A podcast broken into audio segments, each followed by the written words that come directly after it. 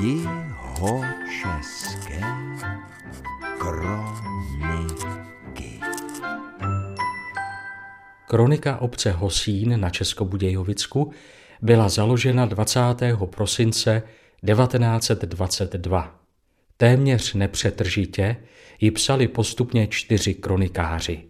Na ně v roce 2006 navázal současný kronikář Zdeněk Tybitanzl. Konstatování, že hosínská kronika byla vedena téměř nepřetržitě od jejího založení po současnost, odkazuje k několikaleté mezeře, kdy od roku 1950 do roku 1966 vedena nebyla. A jak to bylo s kronikou Hosína za druhé světové války? Zeptal jsem se Zdenka Tybitanzla, neboť jsem už mnohokrát od kronikářek a kronikářů slyšel, že se tehdy kroniky museli odevzdat, že se nesměly psát a tudíž zápisy z válečných let v kronikách chybí, anebo se do nich poté zpětně doplňovaly. Tady ta kronika se odezdala okresnímu úřadu v Českých Budějovicích v listopadu 1940, jak zapsal Tomáš Ulista, kde byla prostě zapečetěna, uložena a zápisy od roku 1941 se dělaly do nové kroniky během té druhé světové války. A když válka skončila, tak tam se zápisy přestaly dělat, přepsalo se to zpět, ty váleční léta se přepsaly zpátky do, do té původní kroniky a pokračovalo se dál.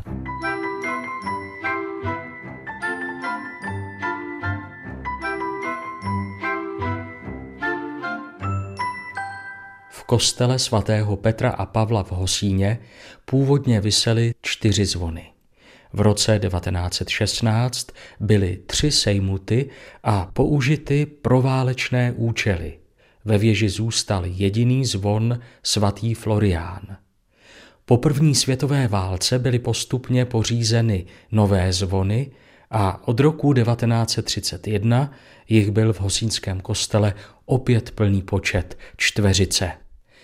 Neblahé události se opakovaly během druhé světové války, kdy v roce 1942 byly opět tři zvony zrekvírovány a ve věži znovu osaměl zvon svatý Florián. Tentokrát na 70 let. V roce 2012 se odlevaly nový zvony do kostela v Pasově u firmy Perner. A to jsme měli asi dost štěstí, protože pak zakrátko s odliváním skončili, že už ty zakázky nebyly takový a firma se věnuje jenom prostě ladění a přetáčení těch zvonů. To odlejvání trvalo asi tak hodinu než ta zvonovina natekla do těch forem. Ty formy byly v zemi zakopaný, ta zvonovina tam tekla. Kanálky těm jednotlivým zvonům a po tom odlití tam byla takový malý pohoštění připravený od firmy Penner a tady zástupci z obce, kde byla s náma i starostka, paní inženýrka Miluše Kubešová a z práce farnosti Jan Říčánek, tak se Rudolfu Pernerovi předal takový malý dárek za to, že jsme tam mohli být a že nám ty zvony odlili. Ta firma Perner před druhou světovou válkou působila tady v Budějcích v Suchým Vrbným. A zvony, které tady byly zavěšeny po první světové válce, no ve 30. letech až teda, kdy se na ně vybralo, byly odlitý taky touhletou firmou Perner, ale tady ještě v Suchým Vrbným. Takže další generace, třetí generace zvonů je taky od Perneru. A vy jste ty zvony nechávali pro věž Hosínského kostela odlít, protože byly za druhé světové války rekvírovány? Ty byly sebraný v roce 42. A zůstal tu teda jen jeden zvon. Původně byly čtyři. Už před první světovou válkou tu byly čtyři zvony. Po první světové válce se tam dodali tři, zase byly čtyři. A po druhé světové válce tu zůstal akorát svatý Florián.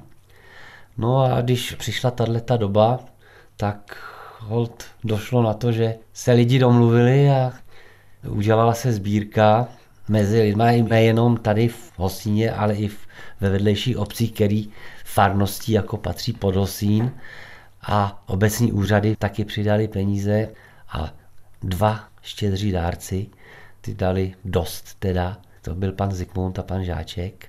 No, a To jsou místní obyvatelé. pan Žáček je rodák.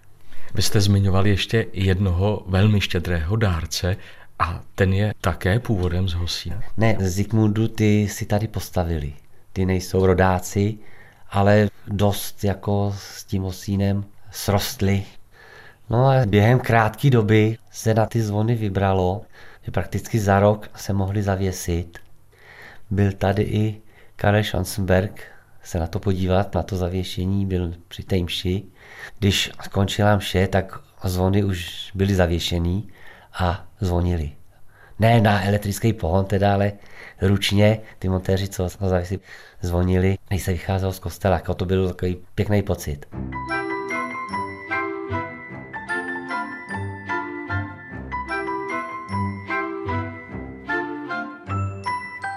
A ještě vás tedy, pane Tibitanzle, poprosím, jestli, protože záložku máte v kronice no. u toho vlastního slavnostního zavěšení zvonu, jestli k tomu nám můžete přečíst, co jste zapsal. Jo. To bylo 29. června v roce 2013. Na prostranství před hlavními vchody do kostela slavnosti svěcení zvonu se zúčastnili i kněží v Hosíně dříve působící. Byl to Jan Wirt, Marek Donersták, Martin Želazny, nynější kněz Bouslav Richter a z Hluboké nad Vltavou František Hališ. Svěcení vedl páter Josef Stolařík místo biskupa Pavla Posáda, který dal přednost jiné akci. Jako nejštědřejší dárci se patronem zónu svatý Petr stal Jiří Zikmund a zónu svatý Pavel pan Josef Žáček. Hosínský rodák, 87 let mu byl.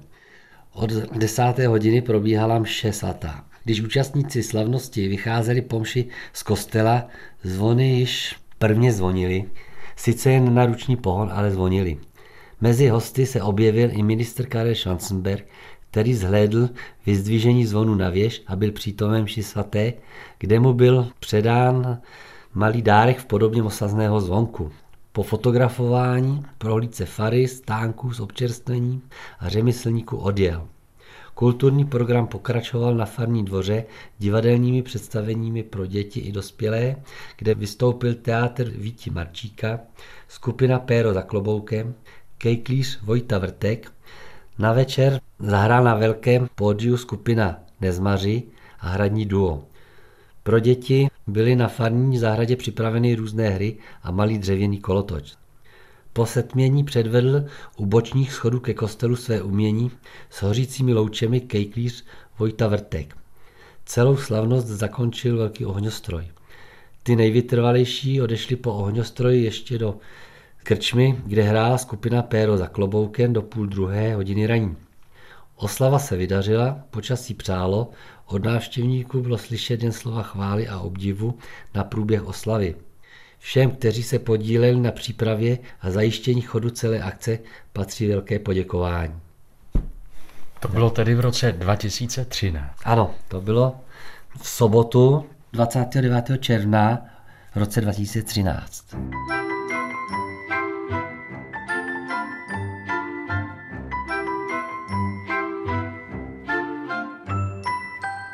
Zdeněk Tybitanzl píše do druhého svazku kroniky obce Hosín.